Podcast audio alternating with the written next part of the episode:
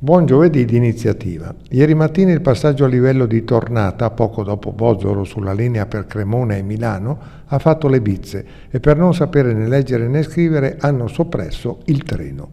Con un po' di fantasia, buonsenso e iniziativa si sarebbe ben potuto inviare una pattuglia di due agenti, uno da un lato e uno dall'altro delle sbarre, muniti di telefonini che ormai abbondano, per fermare il traffico automobilistico in attesa del passaggio dei treni e della squadra per le riparazioni.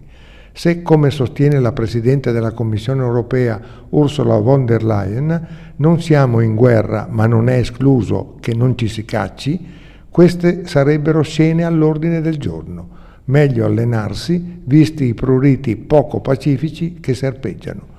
A risentirci o rileggerci alla prossima occasione. Grazie.